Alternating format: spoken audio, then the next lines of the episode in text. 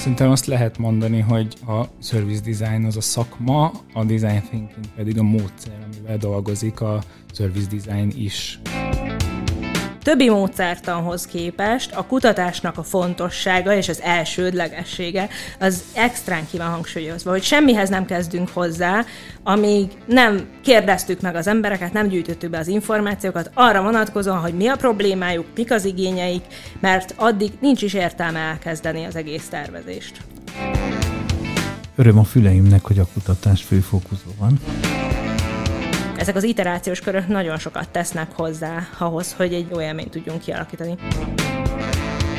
Nyilván azoknak a szolgáltató cégeknek van verseny előnyük manapság, akik a felhasználói élményüket ezt jobban tudják biztosítani, és jobb élményt tudnak nyújtani hogy azzal, hogy belefektettük az energiát abba, hogy ezt a kutatást megcsináltuk, tulajdonképpen egy olcsóbb megoldás alakult ki, mint amit eredetileg ők kértek volna egy kulcs a kreativitáshoz, hogy feltörjétek azt az árat, ami bezárult fiatal korunk hajnalán.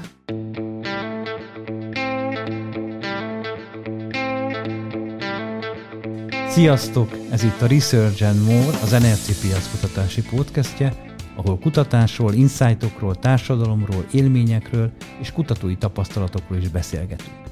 A mai beszélgetés fókuszában a service design egy a hazai piacon pár éve népszerűbbé vált disziplina áll, amelynek célja, hogy az ügyfél igényeire és problémáira fókuszáljon, és a tervezési folyamat során ezeket az igényeket és problémákat előtérbe helyezve segítse a vállalatok termék, szolgáltatás, marketing, a szervezet és a vállalati folyamatok fejlesztéseit. A mai beszélgetésre két vendéget hívtam meg, akiktől én is tanultam service design szakmát, és mindketten mamai oktatóiként és a Cellux csoport munkatársaiként dolgoznak jelenleg. Csernátoni Fanni, aki tíz éve dolgozik service designerként. Köszöntöm a hallgatókat. És Barna Máté, aki hat éve csatlakozott a Cellux csoporthoz és a Momihoz. Jól mondom, Máté? Igen, igen, üdvözlök mindenkit én is. Köszönöm, hogy befogadtátok a felkérést. Ugye a service design még mindig nem annyira ismert, mint mondjuk a piackutatás, tehát érdemes szerintem azzal kezdeni a beszélgetést, hogy az előzőek elmondott definíció, az, hogy mennyire állja meg a helyét, mi a service design, hol használjuk, és egyáltalán mi a története. Fanni? Szerintem egyébként a fő kulcsszavak benne voltak abban a definícióban, ami az elején elhangzott, hogy ügyfelek, hogy tervezés, hogy megpróbáljuk a folyamatokat hatékonyabbá és kényelmesebbé tenni. Ez abszolút az összes, nincsen egy ilyen elfogadott definíció, de ezek a szavak jutnak eszébe az embernek, hogyha ezt a szót hallja, és szerintem amivel érdemes talán kiegészíteni, vagy ahogy mi fogjuk föl ezt a dolgot, az az, hogy nem biztos, hogy az, e, az ügyfél szót használnám, hanem inkább az, hogy az összes stakeholder, az összes érintett, a felhasználók, a, a megrendelők, a partnerek, hogy minden embernek az igényeit megpróbáljuk megnézni, hiszen a szolgáltatás tervezés az igazából rendszertervezés. Tehát mindig meg kell néznünk, hogy egy adott folyamatban kik az érintettek, és nekik mik az igényeik, és az alapján megcsinálni a tervezést. Tehát, ha jól értem, amikor arról beszélünk, hogy az ügyfél élmény, vagy az ügyfelek vannak a fókuszban, az nem csak az ügyfelet jelenti, tehát nem a végfelhasználót, hanem a folyamatban lévő összes résztvevőt. Igen. Legyen az egy vezető, legyen ez egy munkatárs, aki a folyamatban részt vesz, legyen az a vállalatnak a marketing csapata, vagy akár az értékrendje, és ugye ott van a végfelhasználó, akinek mégis fókuszban van. Jól? Igen, abszolút. Össze? Úgy abszolút. lehet elképzelni ezt, hogy a service designerek azok nem csak a felhasználói úttal foglalkoznak, hanem azzal is, hogy a szolgáltató a háttérben mit tesz azért, hogy ez a felhasználói út a lehető legjobb élmény legyen a felhasználó számára. A service designerek megtervezik ezt a felhasználói utat, megtervezik a háttérfolyamatokat, és megtervezik azokat az úgynevezett touchpointokat, vagy érintkezési pontokat, ahol a felhasználók találkoznak a szolgáltatással.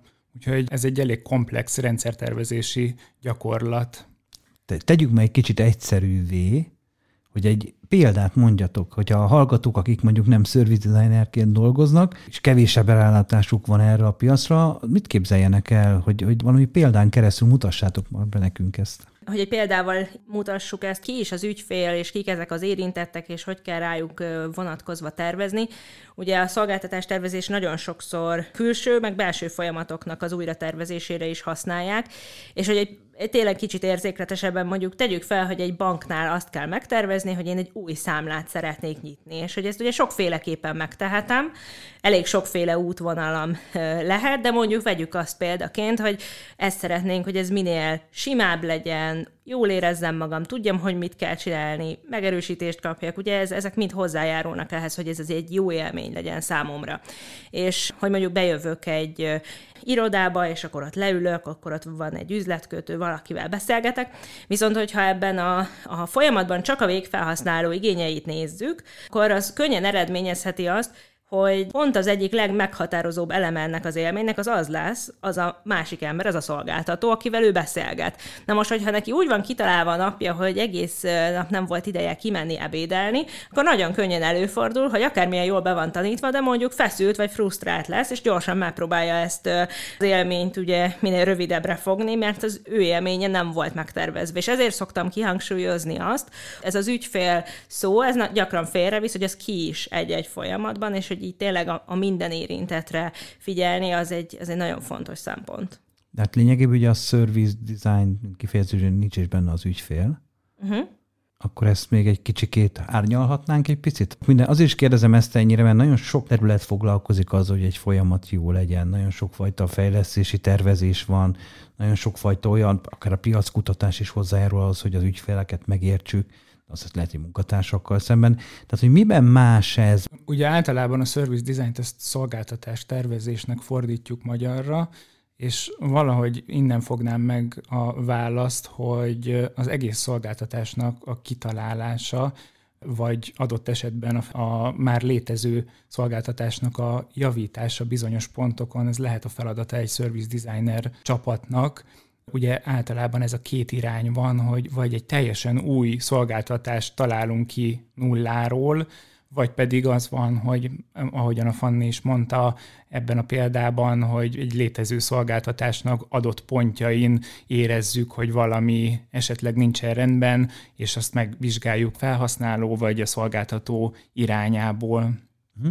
Tehát, hogyha úgy fordítjuk le, hogy az egészet vizsgálja, nem csak részelemeit, akkor ez egy jó megközelítés a service design fókuszának, tehát hogy az egész képet nézi, a big picture-t nézi, és abban keresi azokat az elemeket, amelyekkel jobbá tud tenni egy folyamatot, jobbá tud tenni egy terméket, jobbá tudja tenni a munkatársaknak a mindennapjait, és jobbá tudja tenni a felhasználónak a dolgait, és még közben a profit is ott van valószínű a háttérben, vagy hát nem is biztos, hogy a háttérben. Igen, abszolút. Ezt ö, úgy szoktuk definiálni, ahogy általában a design folyamatoknál, hogy valahova oda próbálunk meg ö, pozícionálni mindent, hogy a felhasználói, illetve az emberi igényekből indulunk ki, de azt úgy oldjuk meg, hogy üzletileg fenntartható és technológiailag megvalósítható is legyen. Ez a definíció az igazából a design thinkingnek a definíciója, és szerintem egy idő után nem fogunk tudni beszélni a service designról, úgyhogy ne tisztáznánk, hogy mit jelent a design thinking, ami meg az, az, a, az a folyamat, ahogy tulajdonképpen bármit, akár egy terméket, akár egy szolgáltatást, de vagy bármilyen folyamatot, vagy egy logót, tehát gyakorlatilag bármit, ahogy megtervezünk, azok a lépések. És a service design-t ezt gyakran összemossák ez ezzel, ez a, ez a, a design thinking az minden design folyamatnak így az alapja, és a service design ehhez képest meg pontosan az, amit te is mondtál, hogy ez a, ahol a a rendszernek az elemeit megpróbáljuk összehangolni, és ilyen rendszer szintű változtatást ö, ö, kitalálni és megvalósítani. Szerintem azt lehet mondani, hogy a service design az a szakma, a design thinking pedig a módszer, amivel dolgozik a service design is. Tehát akkor a design thinking az Pontosan micsoda? A design thinking ugye azt jelenti, hogy tervezői gondolkodás, és azt írja le, hogy egy tervező milyen lépéseken keresztül jut el egy feladattól, ami általában egy probléma, ami meg van fogalmazva, egy, egy kreatív megoldásig. És uh-huh. ez ö, elég régen elkezdték már kutatni, hogy egy jó tervező az hogyan gondolkozik, milyen lépéseken megy keresztül, és azt figyelték meg, hogy az egyik kulcsa az az, hogy nem rögtön elkezd ötletelni. Pedig annyira evidens lenne, és az a reflexünk, az az intuíciónk, hogy itt egy probléma, akkor kezdjünk el megoldást keresni rá. Viszont aki belefekteti az energiát abba, hogy azt mondja, hogy először nézzük meg egy kicsit, hogy mi is ez a probléma, és mielőtt bármit is elkezdünk ötletelni, értsük meg. Mert ha nem értjük a problémát, akkor nagyon gyakran kialakulhat az, hogy egy rosszul megfogalmazott, vagy rosszul meghatározott problémát oldunk meg jól, de a végére mégis az lesz, hogy amit kitaláltunk, az nem, valahogy nem segít. Tudnál erre egy példát mondani? Szerintem van egy olyan jó példa, ami teljesen univerzális, és jól megvilágítja ennek a lényegét. Egyszer volt egy tervező csapat, akiknek az volt a feladatuk, vagy hát a felkérésük, hogy tervezenek új székeket egy váróterembe. Egy olyan váróterembe, hogy minden, amit minden banknál, meg a postán láthatunk, ahol ilyen digitális hívó, sorszámot kell húzni, és digitális tábla mutatja, hogy ki mikor jön. És ebben a helyzetben azt figyelték meg a tulajdonosok, hogy hát a váróteremben senki nem használja a székeket, nem ülnek le. És akkor azt gondolták, hogy nyilván kényelmetlenek ezek a székek, ezért kérték meg ezt a design csapatot arra, hogy, hogy az új székeken kezdjenek el gondolkozni. És ugye most itt visszautalak erre, hogy, hogy nem az van, hogy rögtön elkezdünk ötletelni, nyilván le tudtak volna ülni, és olyan szép menő székeket tudtak volna tervezni azon, amíg aznap, hogy, hogy, hogy nagyon jól nézett volna ki.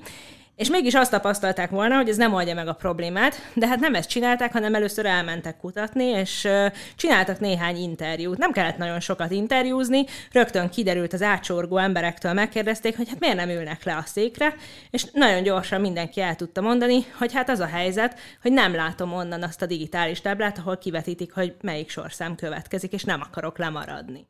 És ez nagyon fontos volt, hogy tulajdonképpen nem új székekre volt szükség, hanem ennek a helynek az átrendezésére, és ilyenkor szoktuk azt mondani, hogy, hogy mi a várakozás élményét tervezzük meg például service designerként, amihez lehet, hogy egyáltalán nem kell új szék, és csak a meglévő infrastruktúrát kell úgy átrendezni, hogy az jobban kiszolgálja az igényeket.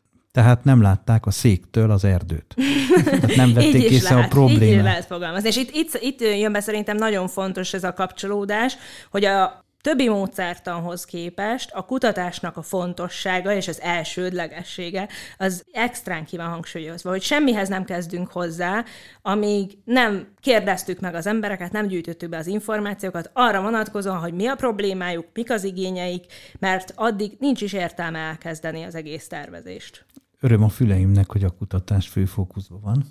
Általában van is egy ilyen fázis ebben, a, ebben az egész gondolkodási folyamatban, amikor meg van ez a kutatás, elvégeztük a kutatást, és akkor újra gondoljuk a kutatás alapján azt, hogy vajon jó-e az a kiinduló pont, az a probléma meghatározás, amivel elkezdtük a munkát, és hogy vajon tényleg ez -e a felhasználóinknak, vagy a, az adott felhasználóknak a problémája, vagy valami teljesen más, mint ahogy kiderült ebből is, hogy itt sem új széket kellett tervezni, nem az volt a probléma, hogy kényelmetlenek a székek, hanem az volt a probléma, hogy nem látták onnan a számokat, és ehhez néha minimális kutatás is elég, de néha adott projekteknél pedig nagyobb volumenű kutatásra van ahhoz szükség, hogy, hogy ki alakuljon bennünk egy ilyen helyes probléma meghatározás.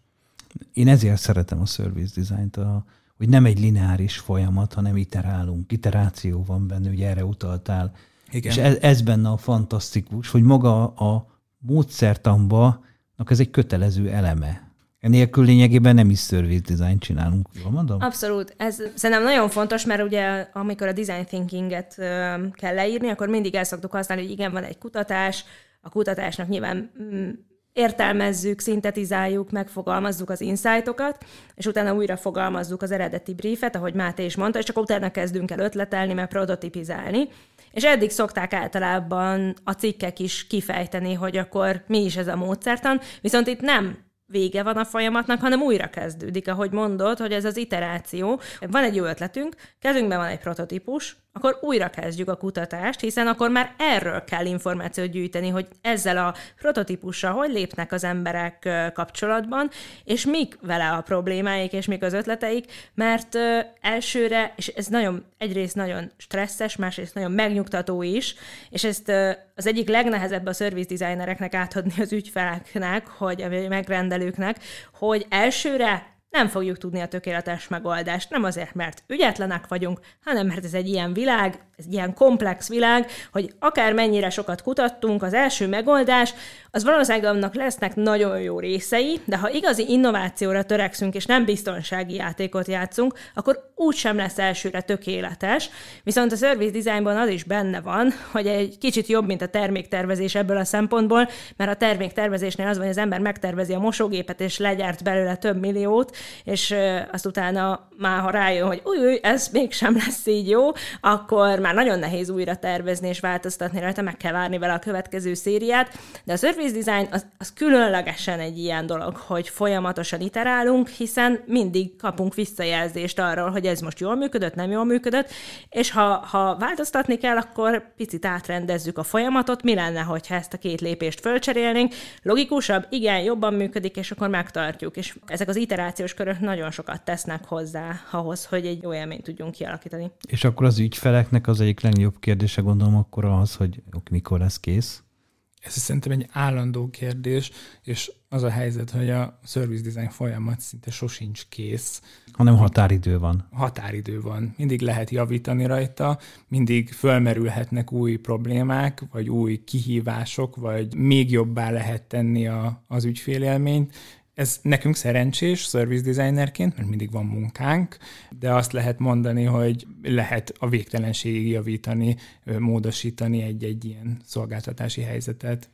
És éppen ezért szerintem különlegesen fontos, hogy a service designer nem tud úgy dolgozni, hogy kap egy briefet, oda megy, megoldja viszontlátásra, hanem általában egy nagyon szoros együttműködésre van szükség, együtt alakítjuk ki a megrendelővel és a különböző érintettekkel, akiknek ugye az igényeit re akarunk építeni, tehát nem csak az van, hogy kutatunk, hanem hogy bevonjuk őket a folyamatba, és hogy ez egy azért kell, hogy ez egy ilyen közösen végigvitt tervezés legyen, mert egy service designer még akkor is, ha van domain tudása, de sokszor az is előfordul, hogy nincs, tehát nem ért ahhoz az adott dologhoz, ami, amivel a szolgáltató foglalkozik. Azt a tudást, azt a szolgáltatónak kell hozni, a service designer pedig koordinálja ezt a munkát, ezt a módszertant, összeülteti azokat az embereket, akiknek a fejében olyan tudás van, ami szükséges ahhoz, hogy egy jó projekt létrejöjjön, és utána segít nekik abban, hogy ezt implementálják is, és utána fönn tudják tartani,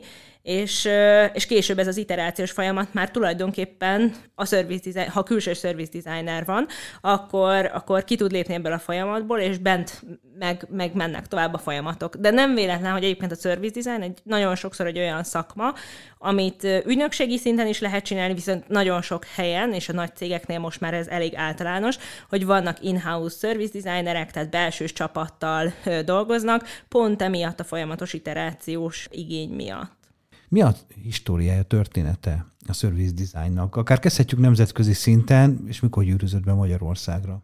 Nemzetközi szinten a 80-as évektől beszélhetünk körülbelül a service designról, akkor jelent meg az első olyan tanulmány, ami már service designként emlegeti ezt a komplex folyamat tervezést, és Magyarországra szerintem az utóbbi tíz évben érkezett meg, és az utóbbi öt évben mondhatjuk azt, hogy egy szakmává nőtte ki magát, és elkezdtek a nagyvállalatok nyilván először az anyacégektől kapva az utasítást in-house service designereket alkalmazni, begyűrűzött a, a, a Big Four-ba a service design mint tanácsadói terület, elkezdtek ügynökségek alakulni, és elkezdődött különböző szintű oktatása is ezeknek a, ezeknek a módszereknek és ennek a szakmának. Tehát 5-6 évvel ezelőtt kezdődött az a hype vonat, ugye? Mondhatjuk Itthon így? igen. Itthon, Magyarországon. Igen, igen. Azóta több service design ügynökség is van, ugye az in is megjelentek. Hogy látjátok ezt a 5-6 évet? Ugye talán elsőként kezdtetek el service design képzést, ez most nem biztos, de az elsők között Igen. voltatok, ez biztos. Mi történt ezen a piacon az elmúlt 5-6 évben? És abból az értelemben is kérdezem, hogy egyre többen tanulnak service designt, de vajon megvan-e a piaca az ügyfél oldalon ennek a sok service designnek, aki tanult, tanulja ezt a szakmát? Hogy látjátok ezt most? Hol tart a piac? Szerintem még mindig nincsen nagyon sok service designer Magyarországon, viszont azt ö, lehet mondani, hogy ahogyan gyorsul föl a fejlődés, a technológiai fejlődés, egyre több szükség van arra, hogy felülvizsgáljuk a szolgáltatásokat, egyre többször, egyre több alkalommal kell ezt megtennünk, ezért egyre több service designerre is van szükségünk. Nyilván azoknak a szolgáltató cégeknek van versenyelőnyük manapság, akik a felhasználói élményüket ezt jobban tudják biztosítani, és jobb élményt tudnak nyújtani ezért egyre több service designer kapcsolódik be ebbe a folyamatba, és egyre több service designer foglalkozik ezzel. Emellett azt is láthatjuk, hogy ki nyílik az a, az, az ág, vagy, vagy azok az ágak, azok a lehetőségek kinyílnak, hogy milyen területen lehet szolgáltatásokat fejleszteni, és most már azért hála Istennek elmondhatjuk, hogy Magyarországon nem csak a nagyvállalatok foglalkoznak a, az ügyfélélményükkel, hanem mondjuk a, a kisebb vállalkozások, akár startupok szintjén, akár önkormányzatok, civil szervezetek, egyetemek, intézmények, úgyhogy ez szerintem, szerintem ez nyitotta ki itthon a, a lehetőségeket a service designerek számára. Tehát akkor, ha jól gondolom, a Cellux csoporton keresztül bizniszt is vállaltok, tehát nem csak oktatóként Igen, dolgoztok, tervezünk. hanem terveztek is. És akkor azt látjátok, hogy az elmúlt 5-6 évben akkor megnövekedett az igény akár a vállalati, akár az önkormányzati oldalról a service design iránt. Egyébként ez érdekes, mert korábban már elkezdtünk ezzel foglalkozni, de akkor nagyon sokan még úgy jöttek hozzánk, hogy hát kellene nekünk valamilyen problémára megoldás, de nem azt mondták, hogy írjunk egy service designt, tehát nem, nem, nem azzal jöttek, hogy, hogy meg tudták fogalmazni egész pontosan, hogy nekik mire van szükségük, hanem inkább az volt, hogy voltak ügyfeleink, és azoknak voltak, voltak különböző projektjeik, és mondjuk felkértek minket valamire. Ez most Egyébként egy egyetemi példa, de azért elmondom, hogy volt olyan megrendelés, egy budapesti kerületben az óvodákat akarták felújítani, és azzal kerestek meg engem, hogy hát tudom, hogy te a momén dolgozol, és sok mindenkit ismersz, hát nekünk valami építész vagy grafikus kellene, hogy így, így átfessék a, a, az óvodákat, hogy azok vonzóbban nézzenek ki. És mikor visszakérdeztem, hogy, hogy mesélje már egy kicsit még erről a projektről, hogy akkor van itt egy forrás, amit erre kellene elkölteni, és hát igazából az a cél, hogy, hogy, hogy szebbek legyenek az óvodák, de visszakérdeztem, hogy miért. És azt mondták, hogy hát alapvetően az van, hogy a környékbeli szülők, főleg a jobbmódú szülők már így az, a magán, az ilyen csirivili magánóvodákba viszik a gyerekeket, és hát így egyre kevésbé használják ki ezt az infrastruktúrát, és csökken a gyerekeknek a, a száma, és hát szeretnék ezt egy kicsit visszafordítani. Tehát kiderült, hogy nekik igazából nem a katicákra van szükségük a falon, hogy, hogy ilyen nagyon, hogy illusztráljuk ezeket, hanem hogy meggyőzzük a környékbeli lakókat, hogy ezek jó minőségű óvodák, jó, nagyon képzelt óvodapedagógusokkal, akik egy tök jó szolgáltatást nyújtanak. És mondtam nekik, hogy hát én tudok nektek ajánlani grafikust és építést, de szerintem ez egy service design feladat, és mi lenne, hogyha ha megpróbálnánk ezzel a módszertannal először csinálni egy kutatást, egy felmérést, és bevonni a, az óvodapedagógusokat és a szülőket is abba, hogy, hogy mondják el, hogy mi alapján, mik az igényeik, mi, mi alapján választanak óvodát, miért, miért választják inkább ezt az óvodát, mint azt, és hogyha megértjük ezt, és egyébként az fog kijönni belőle, hogy legyen színes a fal, akkor én azt mondom, hogy már is ajánlom nektek azt a grafikust. Viszont, hogyha kijön, hogy valami másra van szükség, és egyébként három óvodánál csináltunk meg ezt a kutatást, és, és ugyan volt olyan, amelyiknél a külső része az óvodának az, az kiderült, hogy ez tényleg egy fontos dolog, és azt mondom, változtatni kell, de egy csomó volt, ahol például ezzel egyáltalán nem volt probléma, viszont a kertnek az újra gondolása az nagyon fontos lett volna, volt, ahol a belső folyosó volt az, amit inkább újra kellett gondolni, és szerintem ezt a fajta gondolkodást mi elég sokszor csináltuk, hogy, hogy jöttek valamivel, hogy hát ez, ez foglalkoztat minket, és utána mi próbáltuk meg nekik mm, úgy keretezni, hogy, hogy szerintünk mire van szükség, és az, az egy service design folyamat volt. Uh-huh. Tehát lényegben tanácsadóként dolgoztatok, és megértettétek, hogy mi az igazi problémájuk. Mert ők átfordítják rögtön valami feladattá, sokszor előfordul, hogy az ügyfelek átfordítanak valamit rögtön egy feladattá, viszont egy külső tanácsadó szakértőként vissza lehet iterálni. Igen. Iterálunk egyet az ügyféllel, és akkor kiderül, hogy ja, nem is erre keressük a választ, hanem erre keressük a választ, az már egy megoldás lehet, vagy nem az a megoldás. Igen. Uh-huh. Ó, még például az óvodás projektnél, hogy volt olyan, ahol egyáltalán nem kellett hozzányúlni az óvodához, viszont a honlapon nem volt információ a, az óvónőkről, és ez például egy nagyon könnyen megoldható probléma volt, és kiderült, hogy a szülők, ez, ez a célcsoport, ez az alapján választ, hogy aranyosak-e az óvónénik, vagy nem. Semmi más nem is érdekli őket. És ez, ez is egy nagyon jó találat volt, és tulajdonképpen még azt is mondom, hogy azzal, hogy belefektettük az energiát abba, hogy ezt a kutatást megcsináltuk, tulajdonképpen egy olcsóbb megoldás alakult ki, mint amit eredetileg ők kértek volna. Ez gyakran előfordul a piackutatásoknál is, hogy igazán ez egy jó befektetés tud lenni, mert többet spórolunk, csak ezt nem mindig látszik akkor, amikor a számlát kiállítjuk, vagy amikor a szerződést kötjük. Ott tartottunk, hogy lényegében a maga a service design az nem csak mint módszer hasznos, hanem lényegében az iterációk segítségével irányba teszi azt a hajót, amelyre megyünk. Tehát, hogy lehet, Igen. hogy más irányba indultunk volna el, lehet, hogy kétszer annyit költöttünk volna el az irányra, de mégse oldjuk meg a problémát. Igen. Viszont itt az, azzal, hogy iterálunk, beszélgetünk, visszalépünk egyet, nagyobb képbe helyezzük az egész problémát, lehet, hogy megtaláljuk azt a irányt, amivel el fogjuk érni a célunkat, vagy hát az ügyfélnek a célját. Szerintem elég jól megfogalmaztad, és ezért is fontos az visszatérve még egy egyel vagy kettővel ezelőtti témára, hogy a, az ügyfelet azt érdemes már az elejétől fogva bevonni ebbe a folyamatba, mert lehet, hogy kiderül a, rögtön az elején a, a folyamatnak, hogy nem arra van szüksége az ügyfélnek, mint ami, amit, amit először ő kigondolt. És ö, azt mondhatom, hogy mivel mi ezt a módszertant mindig elég szigorúan követjük, hogy, hogy a brief után van egy kutatás, egy értelmezés, és aztán újra ránézünk a briefre, hogy olyan még soha az életben nem volt, hogy a rebrief szakaszban ne változott volna meg az eredeti kiírás, ha ez megtörténik, akkor valószínűleg nem jól kutattunk, hogy nem elég mélyen, mert mindig vannak olyan feltételezések, ezt föl is szoktuk egy kutatás előtt írni, hogy mik a hipotézisek, mindig van olyan feltételezés, amiről kiderül a kutatás során, hogy Hát ezt nem jól feltételeztük. És akár hány embert vonunk be ebbe, akár mennyire profikat, és most már mi magunk is, a profizmusunk pont abból áll, hogy már előre tudjuk, hogy biztos, hogy vannak a fejünkben olyan prekoncepciók, amik alapján, ha elkezdünk csak úgy tervezni, akkor valószínűleg félre fog menni, és ezt, ezzel legközelebb a tesztelésnél fogunk találkozni. És akkor már azért az ember nem szívesen lép vissza. Nyilván a tesztelés során oké, okay, visszajelzéseket gyűjteni, és az alapján fejleszteni a tervet. Na de amikor a tesztelés során az derült ki, hogy erre az egészre semmi szükség nincs, az azért nem jó érzés. Uh-huh.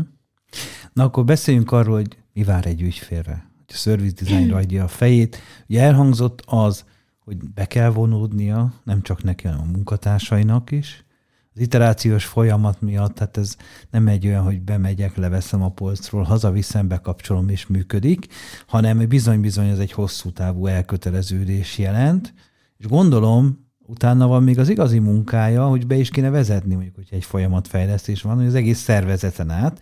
Én például itt látom mindig a legnagyobb problémát a bevezetésbe. Talán még az elején nagyon lelkesek, míg a végén ki is jönnek baromi jó dolgok, aztán a bevezetésnél sokszor elvérzik. Tehát mi vár egy ügyfélre, amikor úgy gondolja, hogy neki service designra van szüksége, és lehet, hogy a végén az jön, hogy nem arra van szüksége, hanem festőre, vagy piackutatásra, hogy szakmánál maradjunk de lényegében meséltek erről egy akár konkrét példákon keresztül, hogyha én, mint megrendelő most hozzátok fordulnék, mire számíthatok?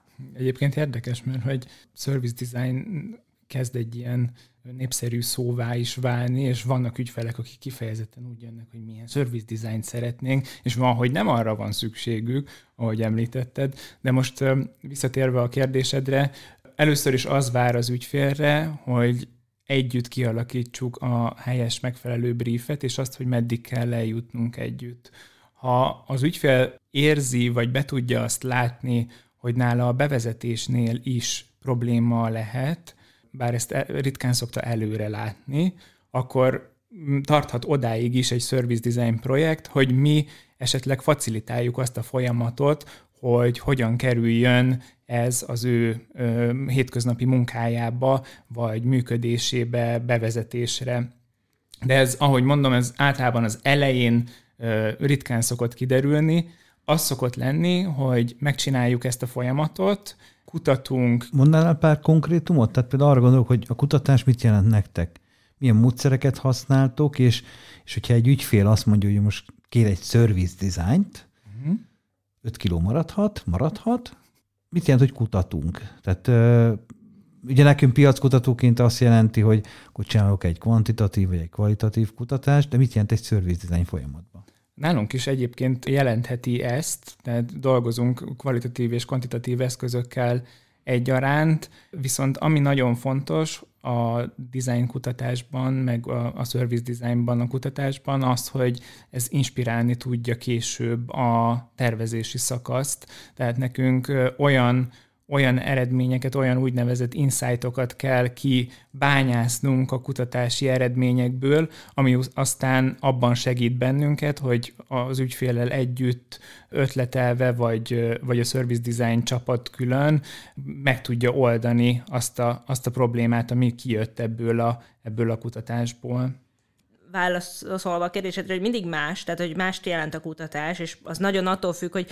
most mekkora a szkópja egyáltalán a feladatnak, illetve milyen információk vannak. Ne, hozzánk azért elég sokszor jönnek úgy, hogy már csináltunk egy kutatást, és most abból az jött ki, hogy ez a probléma, és ezt kellene megoldani, de általában mindig kiderül, hogy ennek ellenére érdemes még egy picit tovább kutatni, és attól függően, hogy ez mekkora ez a dolog, lehet, hogy mi magunk megcsináljuk, és néhány interjúval, vagy egy egyszerűbb kérdőivel meg lehet ezt csinálni, általában a verbális eszközök mellett, viszont nagyon fontos a co-creation eszközöknek a használata. Tehát ez az egy service designernek egy ilyen alapvető eszköztárában benne kell, hogy legyen, hogy különböző célcsoportok ból mi az az eszköz, amivel a lehető legjobban tudja kiszedni az információt, és ezért szoktunk használni mindenféle képkártyák, legók, stb., hogy építsük meg közösen, rakjuk ki, egy journey-t rakjunk ki közösen, tehát egy folyamatot lépésről lépésre, posztiteken rakjunk fel a falra, tehát nem csak egy ilyen klasszik interjúzás folyamat van, hogy na akkor mondd el, hogy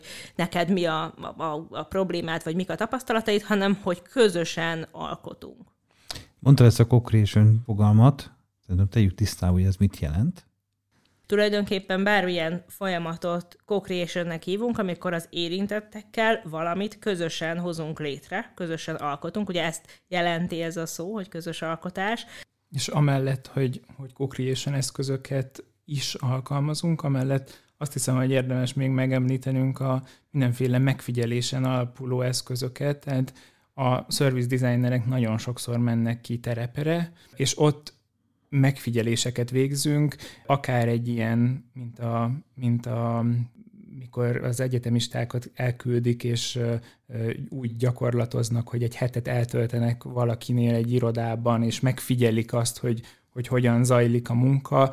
Ez az úgynevezett shadowing módszer, akár ilyen módszerrel, akár vezetett körbevezetésekkel, akár pedig a, néha olyan is van, hogy a, hogy a megfigyeltek tudta nélkül egy úgynevezett szafarizást tartunk, ahol, és úgy vagyunk ott a helyszínen, hogy lehet, hogy a megfigyeltek nem is tudják, hogy mi éppen figyeljük azt, hogy ők hogyan viselkednek, hogy csinálják a, a, az adott napi rutinjukat, és ebből is nagyon sok információt tudunk leszűrni ahhoz, hogy ugye általában nekünk szokásokat is kell változtatnunk, vagy szokásokon is változtatni kell, és hát hogyan lehet a legjobban megismerni a szokásokat, az egyik, az, az egyik módja ennek az a megfigyelésen alapuló kutatási eszközök.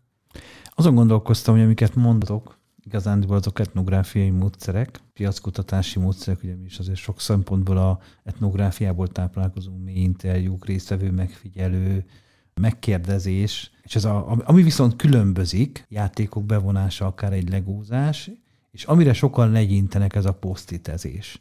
Én ezt szeretném, hogy itt egy kicsit tisztába raknánk, azért, mert lett egy negatív ilyen konnotációja ennek, hogy hát a, a posztitezés, hát az, oh, az jó. Miközben, aki meg ott van gyakorolja, az nagyon hasznos, Ti hogy látjátok ezt? Tehát, hogy, hogy vannak azonosságok, amiket használunk kutatási módszereket, abban van piackutatási módszer, etnográfiai módszer, pszichológiai módszerek, és emerré szerintem rájött két ilyen nagyon új technika, és lehet, hogy több, csak most nekem kettő van a fejembe, a posztitezés, amit utána közösen dolgozunk fel, a másik pedig a, ez a játékosság, ami szintén a közös kreatív gondolkodásra van. Igen? Szerintem mind a kettő, amit mondasz, az, az a vizualitással függ össze. Tehát uh-huh. a, a, a service designeri gondolkodásnak az egyik fontos attitűdje az, hogy vizuálisan gondolkozunk, és a posztitezés is, illetve a játékokkal, különböző kártyákkal, eszközökkel való dolgozás, ötletelés, kutatás is mindehez a, ehhez a vizuális gondolkodáshoz, vizuális feltérképezéshez kapcsolható, mert lehet, hogy etnográfiai módszerekkel térképezzük föl a, a problémát, vagy a felhasználói igényeket, de utána azért írjuk föl posztitekre ezeket a megfigyeléseket, hogy utána azokat különböző féleképpen tudjuk csoportosítani, vizualizáljuk, különböző térképeket készítünk belőle, problématérképet, stakeholder térképet, mindenféle elmetérképeket, és e, ez az egyetlen ilyen, ilyen logikus gyakorlati magyarázata annak, hogy miért használunk posztiteket, mert hogy ezeket könnyű rendezgetni különböző vizuális módokon. Tehát nem akkor a posztit támogat benneteket? nem, nem, nem azért használunk ennyi posztitet. Én nem olyan ö, rég fejeztem be a doktori kutatásomat, és védtem meg, és ott az egyik ö, legfontosabb része... Sikeresen. Sikeresen. Gratulálok. Ö, köszönöm, hogy, hogy ott pontosan erre fókuszáltam, mert az én témám az, az a participatív dizájn, tehát hogy hogyan vonjuk be az érintetteket a tervezési folyamatba. És én magam is nagyon sokszor találkoztam ezzel az élménnyel is, meg ezzel a kritikával is, hogy a, a mi munkánkban az, hogy valami innovatív eredmény legyen, ez fontos. Az, hogy ezek a kreatív eredmények úgy jöjjenek ki, hogy ezt közösen csináljuk, az is fontos. De nagyon nehéz az embereket abba bevonni, hogy ők is kreatívan gondolkozzanak, mert egyszerűen ehhez nincsenek hozzászokva. Abba most nem megyek bele, hogy az oktatási rendszerünkkel ez hogy van összefüggésben, de nyilván nagyon erősen, hogy szinte az iskolában már kinevelik belőlünk azt a képességet, ami egyébként a gyerekeknek egy veleszületett képessége, hogy asszociatívan gondolkodnak, kísérleteznek, attól függetlenül, hogy mondjuk nem rajzolnak szépen, de mégis építenek, rajzolnak, mert nincs bennük ez a gátlás. Ezt utána szépen lassan leépíti az iskola, és ott már hirtelen elkezdődik az, hogy hibázni nem jó, meg csúnyán nem, inkább nem rajzolunk, és ezt a gátlást, ami beleépül az emberekbe már felnőtt korukra, Na, amikor egy bevonó folyamat van, akkor mi ezt próbáljuk meg leépíteni. Mert nekünk az kell, hogy amikor az érintettek összeülnek, és azt kérdezzük tőlük, hogy na, akkor mi legyen a fejlesztés, milyen ötleteitek vannak, mi a stratégiátok, mi, mi legyen a cél, akkor szükség van az ő kreatív gondolkodásukra, és hogy ezt hogy lehet a legjobban kihozni belőlük, amikor mindenkiben kicsit benne van ez a félelem, vagy ez a percepció, hogy hát én nem vagyok kreatív, meg én nem tudok rajzolni, és mindenki, amikor mi bemutatkozunk, hogy a Moholi Nagy Művészeti Egyetemen formatervezőként végeztünk, akkor rögtön van egy ilyen szakadék, hogy ó, hát, hát a tervezők azok nagyon jól tudnak rajzolni. Egyébként valóban, amikor felvételiztünk, akkor kellett, elég sokat gyakoroltuk a, a modell utáni rajzolást, viszont a ellentétben a képzőművészettel itt a rajzolás ez nem cél, tehát nem az a cél, hogy szépet tudjunk rajzolni, hanem ez egy eszköz arra, hogy olyan dolgokat, amik még nincsenek, még nem léteznek, csak a fejünkben, azokról tudjunk kommunikálni, és tudjunk beszélgetni. És a verbális kommunikáció pont akkor, amikor termékekről van szó, meg a másik, amikor nagyon fontos, mikor rendszerekről van szó. Egy rendszerről, vagy egy folyamatról beszélget beszélgetni egy lineáris beszélgetésben borzasztó nehéz. Viszont, hogyha fölskicceljük, fölrajzoljuk ezt valamilyen egész egyszerű eszközzel, akkor már is rögtön mindenki ugyanazt fogja érteni. És ez a, a verbális kommunikációnak a kiegészítése a vizuális eszközökkel, ez nagyon fontos, de mindezt úgy kell megcsinálni, hogy közben ne legyen az, hogy ja, én nem tudok rajzolni, úgyhogy én ebben nem szállok be. Úgyhogy a lehető legbefogadóbb, vagy legkönnyebben használható vizuális eszközök kellenek, és ezért nagyon szeretjük a legót. Szerintem minden service designernek a, a szekrényébe ott lapul egy láda legó, és bármennyire is ez most furán hangozhat, bár erre van is már külön módszertan, a Lego Serious Play, amikor a legót komoly dolgokra használjuk föl, és erre külön tréningek vannak, ami szuper izgalmas, és szegről végről azért kapcsolódik is a mi területünkhöz is. Mi is nagyon sokszor megyünk, akármennyire furán hangzik a bankmenedzserekhez is workshopolni, úgyhogy először kirakjuk a legót, és akkor mindig van először egy olyan rész, hogy elkerekedik az emberek szeme, de közben meg annyira ö, magától értetődő a legónak a használata, mindenki csinálta már, mindenki tudja, hogy ezeket hogy kell ö, összerakni, és nagyon könnyen lehet vele kifejezni gondolatokat, szimbólumokat, rendszereket, hogy itt van ez a kis piros kocka, most ez lesz az egyik stakeholder, ez a másik, és így megy köztük a különböző értékek így áramlanak, tehát egész egyszerűen egy nagyon kézenfekvő, és ugyanezt tudjuk a posztitekkel is csinálni, hogy akkor mindent fölírunk, és akkor összehúzzuk nyilakkal. Ezek mind nagyon megkönnyítik, meggyorsítják ezeket a folyamatokat. Tehát amikor a vezetőben néz egy service design folyamatba, és azt látja, hogy hangosan kacagnak a résztvevők, és legóznak, akkor ne jusson eszébe az, hogy most a játékot fizeti, hanem ez egy kulcs a kreativitáshoz, hogy feltörjétek azt az árat, ami bezárult fiatal korunk hajnalán. Igen, Így jól van, értem? abszolút erről van szó, és ez szerintem az, az abban mindenki egyetért, hogy ha azt mondjuk, hogy kreativitás, akkor nem társítja hozzá azt, hogy egy hosszú fehér asztal körül ülünk öltönyben. Egész egyszerűen ez a közeg, ami egyébként lehet, hogy egy ilyen management meetingre vagy riportalásra egy jó közeg lehet. A kreatív munkához egy kicsit más kell. Arra viszont nagyon kell vigyázni, és ez a doktori kutatásomnak az egyik ilyen főtételmondata, hogy ne menjünk át egy ilyen látszat bevonás irányba, hogy, hogy úgy csinálunk, mintha most nagyon kreatívak lennénk, mert én számtalan olyan helyzetben voltam résztvevőként például, hogy, hogy jött valaki, aki azt mondta, hogy ú, itt most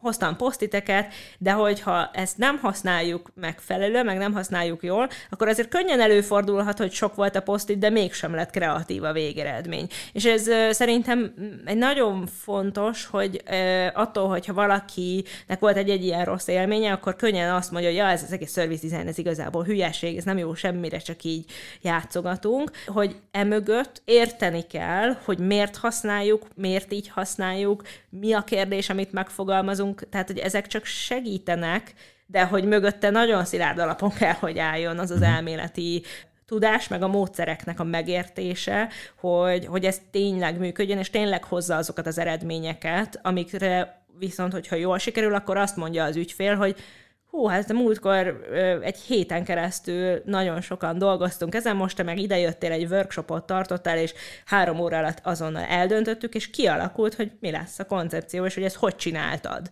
Tehát ez a, ez a jó, amikor ide tudunk eljutni, hogy, hogy gyorsítja a folyamatot. Mert ez szokott lenni, hogy félnek tőle, hogy jó, most itt játszogatunk, ezzel elmegy az idő, de mikor találjuk hogy mi a koncepció. Nem így van, hanem hogy játék közben, vagy a játékos eszközökkel gyorsul a folyamat, gyorsabban jutunk el a végeredményig. Két ilyen kulcsmondatod volt. Egyik a közös nyelv, ezt a facilitátor képzésen tanultam tőletek, az mennyire fontos annak a megteremtése, főleg amikor különböző, nevezük silókból érkező embereket kell egy asztalhoz kreatívvá tenni. A másik pedig, amit tényleg nagyon tipikus és jellemző egy co-creation csoporton, amikor úgy választjuk ki az embereket, hogy a kérdőív meg a beszélgetések alapján kreatív, majd azzal indítja az első mondatát, hogy ó, én nem vagyok kreatív ember, mert megretten a kreativitástól, hogy neki azzá kell válnia, majd a végén ő prezentálja a legjobb anyagot le, és a leg, legjobb ötleteket mondja, hogy tényleg ezek a eszközök szerintem azért fantasztikusak, mert áttörik azt az első vonalat. És ilyen például a Crazy uh-huh. amikor így már azt hiszi, hogy minden ötletet leírt, és akkor utána megkezdi, akkor most még írjál ötleteket megijednek, és mégis nagyon jól szokott működni, mert jönnek az új ötletek. És én ezt tartom nagyon fantasztikusnak. Túl tudunk lépni az első vonalon, a megrettenésen, és sokkal mélyebbre tudunk ásni ezekkel a módszerekkel. Igen, most sokat beszéltünk a kutatásnak a fontosságáról, ahol ugyanez történik, de az ötletelésnél, a brainstormingnál én mindig megdöbbenek rajta, már, már kicsit ilyen szándékosan is mindig meg szoktam kérdezni, hogy amúgy ti hogy szoktatok brainstormingolni, hogy ha megyek valami ügyfelhez, és a legtöbb esetben azt szoktam hallani, hogy hát jöv, ne, vagy az, hogy nem is nagyon szoktunk brainstormingolni, mert ilyenekre nincs időnk.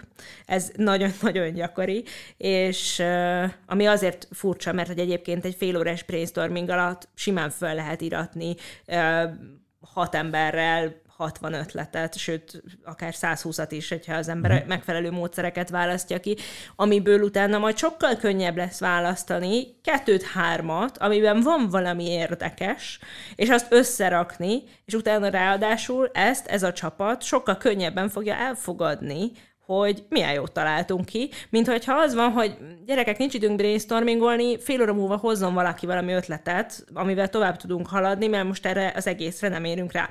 És hogy...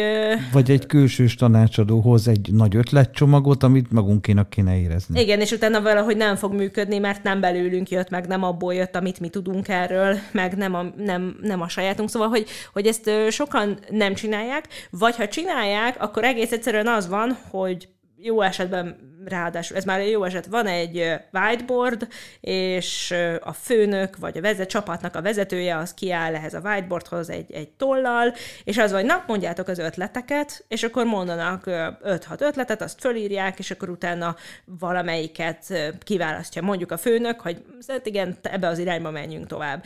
És hogy ehhez képest a Crazy 8, tehát mondtad, ahol a 8 perc alatt 8 ötletet kell írni, de számtalan olyan brainstorm brainstorming technika van, ami segíti azt, hogy mindenki hozzá tudjon szólni, mindenkinek legyen egy jó pár kreatív ötlete, és ezt utána ebből tudjunk logikusan döntést is hozni. Tehát nem csak az a lényeg, hogy hú, de jó, fel tudtunk írni 120 ötletet, hanem hogy arra is megvannak a technikák, hogy ebből utána hogyan szűkítsünk, hogyan értékeljük őket, hogyan választunk, és azokat hogyan tudjuk utána majd összerendezni egy koncepcióba.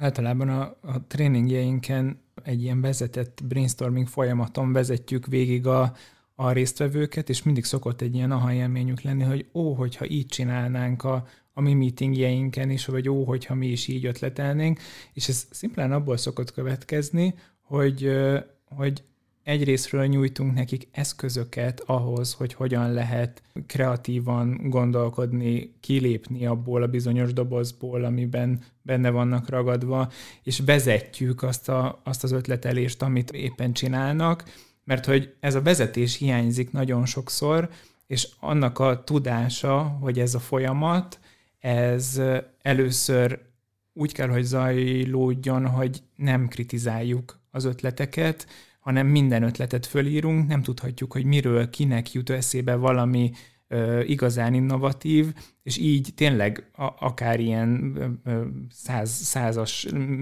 léptékű vagy mennyiségű ötlet is felkerülhet egy-egy fél órás ötletelés során is, és utána van az a folyamat, amikor pedig ö, szűkítjük ezt, és megpróbálunk belőlük bizonyos szempontok alapján az adott projekthez kapcsolódóan bizonyos szempontok alapján választani, leszűrni és megtalálni a csapat számára a legmegfelelőbb ötleteket. És ha ez nincsen meg, ha ez a tudás nincsen meg a facilitátor számára, vagy esetleg nincs is facilitátora annak a brainstormingnak, akkor, akkor ez nem tud megvalósulni egyszerűen.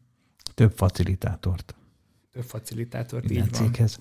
Mielőtt még tovább lépnénk, a képzést említetted, de előtte én szeretném még így lezárni ezt a vállalati részt. Szerintem erről még órákat lehetne beszélni, és csak egy kis részét érintettük, de segítsük azzal a vállalatvezetőket, hogy mikor érdemes service designer kiáltani, Ugye ne felejtsük el, hogy a service benne van a kutatás is, tehát azért is nem is piackutatás, vegyük külön ezt, hanem kimondottan service design folyamatért. Mikor kezdjenek ebbe gondolkodni? Milyen problémák, olyan tipikus problémák, ahol tudtok segíteni, ahol tud a service design segíteni, és mik azok a fejlesztések, amikben tényleg hasznos és hatékony támogatást tud adni a service design a ti eddigi tapasztalataitok alapján?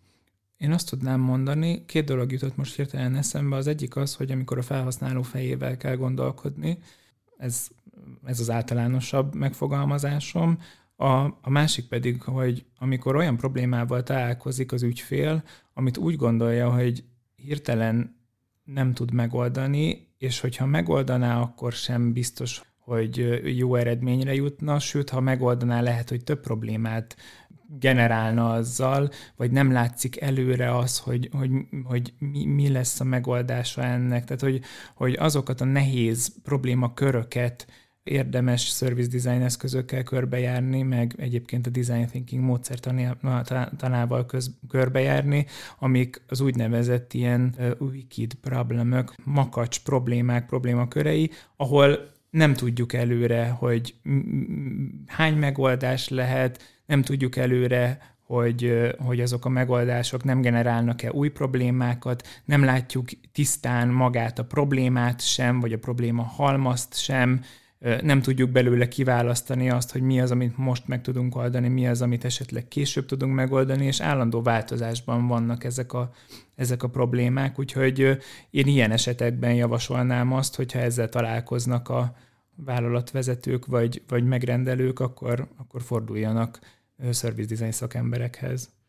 Szerintem a másik nagyon fontos terület emellett, hogy ha fontos az innováció, mert sokszor van az, hogy van egy problémánk, és akkor jó, nézzük meg, hogy van erre valami best practice, amit gyorsan be tudunk építeni, és ez lehet, hogy nálunk is működni fog, bár én azért azt gondolom, hogy ha azt mi megpróbálunk egy bármilyen meg, létező megoldást adaptálni, azért mindig van ez a, hogy jó, nálunk ez vajon működni fog-e ugyanúgy, de ha van egy egyedi problémánk, és arra szeretnénk egy újszerű választ adni, tehát például az, hogy tényleg a versenytársaknak hasonló a terméke, de ha nekünk jobb a szolgáltatásunk, akkor hozzánk fognak visszajönni, ez, ez például egy gyakori motiváció, hogy tényleg szeretnék valami újat, és ezt borzasztó nehéz megcsinálni, ez szerintem csak a design módszerekkel ö, működhet egyáltalán, hogy mert ha van valami újszerűség, ahhoz mindig kell kockázatvállalás is. És ez a fajta, a bizonytalanságnak ez a fajta elfogadás, hogy hát nem tudom, hogy mi lesz a megoldás, mert annyira új területen vagyunk, hogy, hogy muszáj kísérletezni. És akkor nagyon jó, amiről korábban már beszéltünk, ez az iterációs szemlélet, hogy nem lesz elsőre jó, de majd megtaláljuk a jó megoldást a kísérletezés során, és hogy ö, ö, ugye mi sokszor csinálunk, e, csináljuk ezt a rebrief dolgot, de hogy van az, hogy egyébként úgy jön egy megrendelő, hogy hát én nem tudom pontosan megmondani, hogy mi a probléma, de hogy derítsük fel együtt. Ez, ez meg kellene érteni. Tehát ahol ér, érzi már maga az ügyfél is, hogy nem tudja igazán így, így rajta kapni a problémát, így nagyon jól körülhatárolni. Ha nem jól körülhatárolható a problémánk, akkor valószínűleg egy ilyen módszer kell, és én azt gondolom, hogy azért érdemes service designerhez fordulni, különösen az olyan projekteknél, ami, hát mi ezt úgy szoktuk mondani, hogy egy ilyen high level gondolkodást tesz ez lehetővé, hogy amikor még épp hogy csak elkezdjük, mert sokan mondják, hogy ja, persze, hát mi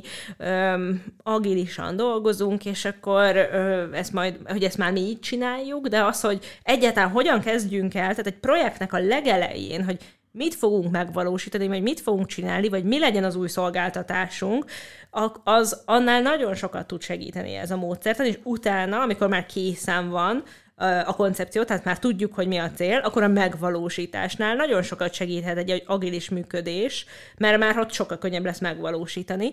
És a másik, hogy, hogy mondjuk sokan vannak, hogy ó, hát van egy szolgáltatásbeli problémánk, valószínűleg erre majd kelleni fog egy applikáció. Na, ez nagyon gyakori ez a gondolkodás, hogy hát mindent meg lehet oldani azzal, hogy fejleszünk egy applikációt.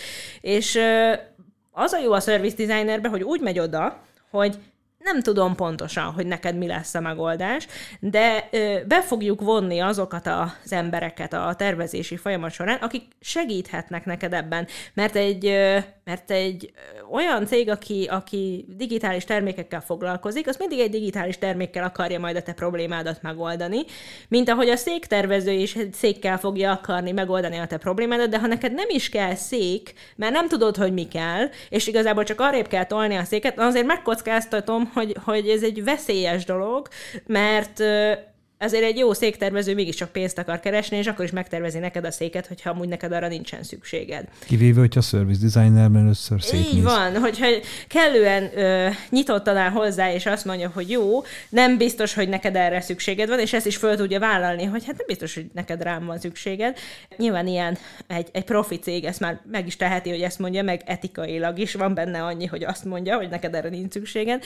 És ugyanígy ö, azt gondolom, hogy és itt a mi szakmánk problémánk is találkozik, hogyha egy service designer belemegy egy olyan helyzetbe, hogy itt nincsen elég kutatási anyag, akkor egyébként erről az előbb talán nem beszéltünk, hogy azért vannak dolgok, amiket egy service designer megkutat, de van az, amire azt mondja, nekünk egyébként általában az, mivel a, a cégünkön belül nincsen olyan, aki kvantitatív kutatásban nagyon nagy szakértő, hogyha ilyen projektben szükség van kvantitatív kutatásra, akkor vagy egy piackutató céggel együttműködünk, vagy meghívunk egy olyan szakértőt, aki azt a részét felügyeli. Tehát mindenképpen biztosítjuk azt, hogy, hogy megtörténjen az a megfelelő piackutatás, és ugyanígy, hogyha arra jutunk, hogy ezt, a szolgáltatást egy applikáció tenné jobbá, akkor bevonjuk a UX designert, hogyha azt mondjuk, hogy itt most igazából át kellene rendezni a dolgokat, akkor a belső építést vonjuk be, ha arról van szó, hogy itt valami offline touchpoint kell, tehát egy, egy nem tudom, valamilyen tárgy, ami egy pult, vagy stb., akkor egy formatervezőt vonunk be.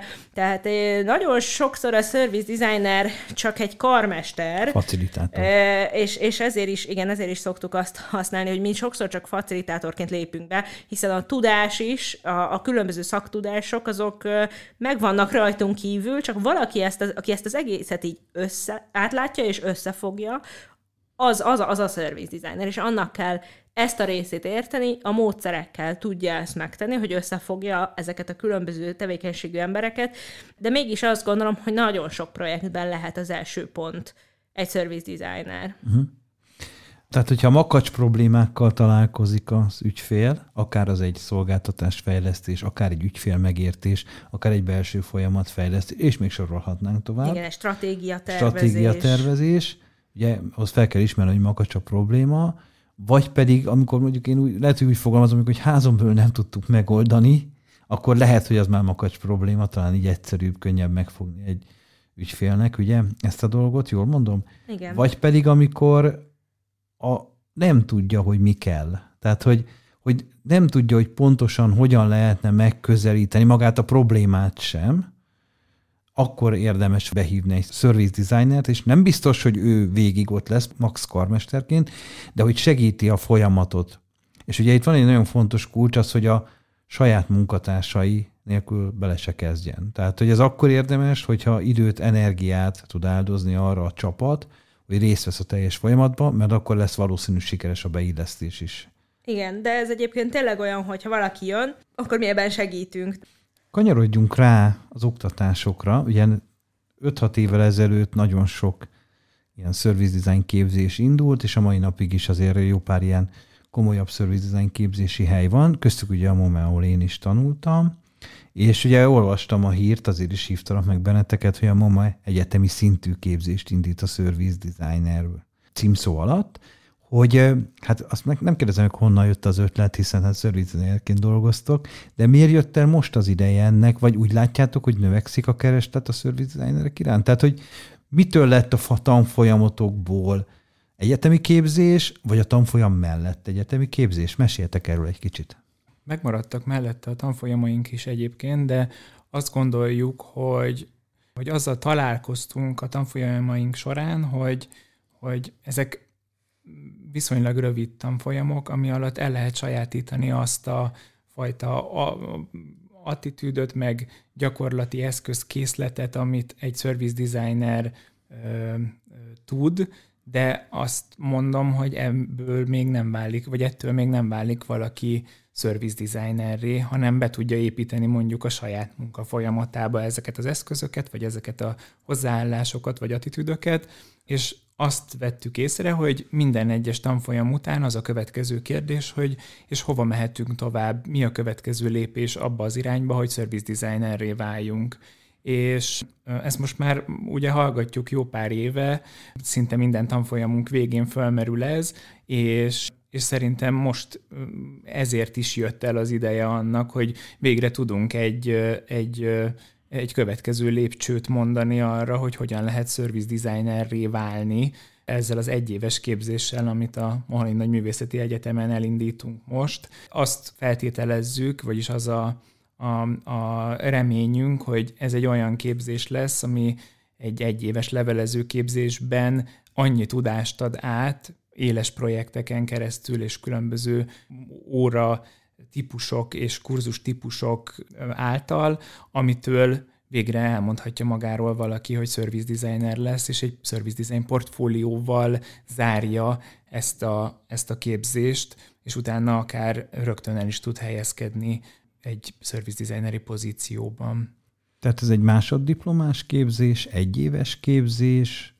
Igen, szakirányú továbbképzés, ami a posztgraduálisnak is szoktak nevezni, és levelező módon végezhető, ami azt jelenti, hogy fél évenként összesen 8 napot, 8 jelenléti napot igényel, és a többi pedig online alkalmakon sajátítható el. Figyelembe vettük azt, hogy valószínűleg nagyon sokan már dolgozni fognak mellette, tehát hogy ez egy munka mellett elvégezhető képzés legyen, de az biztos, hogy ebben az egy évben azért sokat kell vele foglalkozni, tehát olyan embereket várunk, akik tényleg motiváltak abban, hogy ezt a szakmát akár nulláról, de én azt gondolom, hogy alapvetően nem nulláról, hanem inkább azt mondom, hogy egy alapvető tudással megérkeznek, de hogy úgy menjenek el, hogy tényleg magabiztosan tudják azt mondani, hogy, hogy tudom, mit kell csinálni service designerként. Most fogadtam meg így az előző évben, hogy nem megyek újabb tanfolyamra. Most ezért felcsigáztátok a elmenet. Mm, mire számíthat az, aki elmegy? Milyen órákra? Mondjatok pár példát, hogy mit fognak ott tanulni? A képzésünk alapvetően úgy épül majd föl, hogy lesz az elején egy intenzív négy napos képzés, amin jelenléttel részt kell venni, és utána A és B hetek vannak. Az A heteken pénteki alkalmakat jelentenek, offline ott vagyunk az egyetemen, és egy projekten dolgozunk, egy kutatási projektet választanak, amihez mindenféle eszközöket tanulnak, és azon gyakorolva végig a, a kutatási módszertanokat megtanulhatják a kutatást. Fogunk tanítani elméleti alapokat, fogunk tanítani mindset alapokat, mapping technikákat, különböző szoftver ismereteket. Nem is tudom, hogy Fanni, kihagytam-e még valamit. Szerintem az első fél évben nagyjából ezek uh-huh. vannak terítéken, és az első, az, nyilván az első fél év ez ezért egy alapvetően egy, egy alapozásról szól, nagyon sok kutatás módszertannal egyébként, mert azt gondolom, hogy azokat az alapokat kell rendbe tenni, és pont az a dolog az, amiben nem csak természetesen nem csak service designerek fognak tanítani, meg nem csak mi fogunk tanítani a tanfolyamon, hanem tényleg az adott területnek a szakértőit fogjuk meghívni, egyrészt előadóknak, elő, előadásokra, másrészt óra, órákat adni, illetve konzultálni, hogy tényleg lássák ezeknek a különböző területeknek a mélységeit, mert még akkor is, hogyha nem gondolom, hogy az összes service designernek úgy kell tudni kvantitatívan kutatni, kérdőívet elemezni, a profin, a szoftverekkel, ahogy egy piackutatónak, de értenie kell, hogy mi történik ja. ott. Tudnia kell, mi az a minta, kell, meg mitől reprezentatív igen. egy. És tudnia kell azt, hogy hogyan dolgozzon együtt valakivel, és hogyan tudja azt, hogy nem tudom meghatározni, hogy neki most pontosan mire van szüksége, meg mennyire. Tehát ezek nagyon fontos dolgok. És uh, itt ezekbe lehet belemenni, és a második fél év az már egy kicsit haladóbb szint. Egyrészt több élő projekttel, tehát ahol valós ügyfélel kell dolgozni, mert a módszereknek egy nagyon nagy részét szerintem nem lehet egy fiktív laboratóriumi körülmények között gyakorolni, úgyhogy ott már abszolút lesznek ezek, reméljük, hogy az első fél évben összeszedett erős alapokra építve már lehet ezeket a kicsit haladó projekteket is behozni, és a másik része ott lesz még workshop tartás, facilitátor képzés, ami szintén elérhető MOME Open tanfolyamként is, mert szerintem elég sokan vannak olyan helyzetben, hogy ismerik a módszertanokat, de, de a facilitátor képzésen ugye azt, hogy hogy kell egy jó workshopot megtervezni és levezényelni, és azt dokumentálni, ez, ez továbbra is egy nagyon fontos tudás, viszont service designerként ez nem opcionális, ez tudni kell. Hiszen, ahogy beszéltük, ez a stakeholder bevonás alapvető, és ehhez tudni kell facilitátorként jelen lenni, úgyhogy van egy ilyen óra. Egyébként illetve... imádtam azt a tanfolyamot. ez szuper, ennek örülünk. Itt, itt ez be, bele van építve ebbe mm. a képzésbe és az, hogy hogyan lehet a jövőben gondolkodni, tehát különböző stratégiatervezés, rövidtávú, hosszú távú, akár a spekulatív dizájnnak egyes elemei, olyan módszerek, ahol, ahol tényleg így bele tudjuk magunkat képzelni, hogy a jövőben milyen trendek vannak, azok hogy alakítják a vállalkozásunkat. Szerintem ez annyira sokszor része annak, amit csinálunk, mert hogy ez egy dolog, hogy a service design sokszor a jelenre fókuszál, de azt azért úgy próbáljuk meg megtervezni a szolgáltatásokat, hogy azok hosszú távon segítsenek az ügyfélnek, és ahhoz meg kell tudnunk előre nézni, úgyhogy ezt úgynevezett ilyen foresight módszereket, ezeket fogjuk tanítani, és ami még nagyon fontos, az a szervezetfejlesztési alapok, uh-huh. mert én azt látom, hogy még azok is, akik jók a service designban, gyakran nem biztos, hogy olyan megoldásokat hoznak. Tehát hoznak egy ideális megoldást, hogy neked így kellene csinálnod ezt a szolgáltatást. De hogy ehhez mit kell a cégnek változtatnia, és ezt a változást hogyan tudja menedzselni, hogyan tudja véghez vinni, valószínűleg nagyon sokszor alapvető belső folyamatokat kell átalakítani. Például két olyan részlegnek kell beszélgetni egymással, akik eddig még csak nem is voltak egy épületben. De most, hogyha ilyen jellegű, tehát az ügyfél szempontból, vagy a felhasználó szempontból ez a titka annak, hogy jó legyen egy szolgáltatás, akkor azt a szervezetnek le kell tudnia követni. De most egy service designer, ha nem érti, hogy egy szervezet hogyan működik, és hogyan változtatható, akkor valószínűleg hiába vannak jó koncepciói, azokból nagyon kevés lesz implementálva. Ez is egy olyan reflexiónk, amit egyrészt a piacon lévő szakértőkkel interjúk útján, meg hát saját tapasztalatból is látunk, hogy most még a service design koncepcióknak a, a száma az már nőtt, de az implementált koncepcióknak a száma az továbbra is elég alacsony, mert még ha azt is mondja egy cég, hogy hát ez szuper lett ez a koncepció, de hát nem tudtuk megvalósítani, ez egy hosszabb folyamat, hogy ez így, hogy ez így meg lehessen csinálni, és ez nagyon kell érteni, úgyhogy a második fél évben ezekre is fókuszálunk. Ezek haladóbb témák, ugyanúgy lesznek egyébként folyamatosan előadások, esettanulmányok, és nem csak a service design területéről, hanem határterületekről is, tehát akár azt gondolom, hogy ma már service designer embernek az, hogy ne értse a brandinget, vagy marketing folyamatokat, vagy a, nem tudom, akár, tehát hogy nagyon sok ilyen, ilyen kapcsolódó terület van, akár a ügyfélélménytervezésnek ezt a mérőszámos részét, ezek, ezek alapvető dolgok. Nem biztos, hogy minden service design, de a határterületeket ismerni kell. És ez tök jó, mert a tanfolyamon erre sosincs lehetőség, hogy fókuszáljunk, viszont a szakirányú továbbképzésben ez egy meghatározó része lesz a tananyagnak. Azzal kapcsolatban így az elméleti háttér, hogy miért van erre most szükség, azt még hozzátenném, hogy szerintem sokan gondolják, vagy akár hallottak már ilyen gondolatokat, hogy azért ez a szakma is kezd felhigulni. Egyre többen állítják magukról, hogy persze én service designer vagyok, és közben nincs ott az a tudás, és ezzel azért sokszor találkozunk, hogy például, ugye mi, akik már ezt egy ideje csináljuk, hogy egy új ügyféllel találkozunk, és nem az van, ugye régen azzal kellett megközelni, hogy még nem tudja, mi az a service design, utána, hogy akkor is service design akar, amikor nem arra van szüksége, és akkor most már eljutottunk abba a fázisba, hogy service design, ja, azt már próbáltuk, az nálunk nem működik.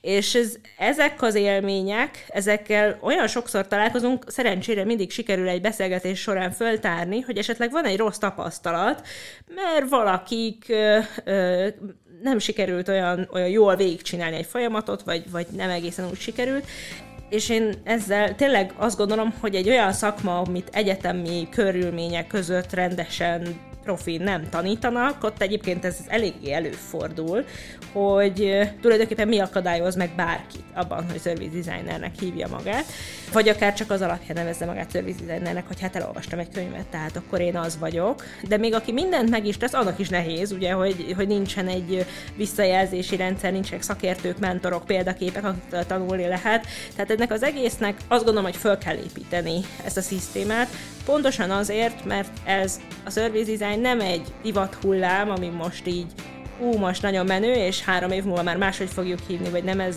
nem ezzel fogunk foglalkozni, vagy senkit nem fog érdekelni.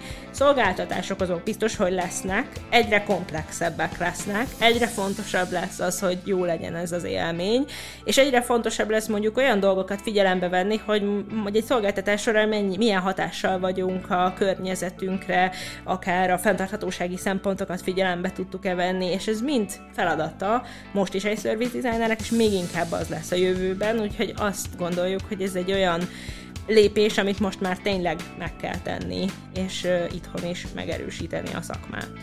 Hát köszönöm szépen, hogy itt voltatok, és elmondtátok nekünk, hogy mi is ez a service design, hogyan kell jól csinálni a service design, mikor érdemes service designerhez fordulni, és hogy miért is érdemes részt venni ezen az egyetemi képzésen, hogy még jobb service designerek legyenek, olyanok, akik tényleg hatékonyan segítik egy vállalat működését, egy folyamat fejlesztését, vagy magát az ügyfélélményt jobbá teszik.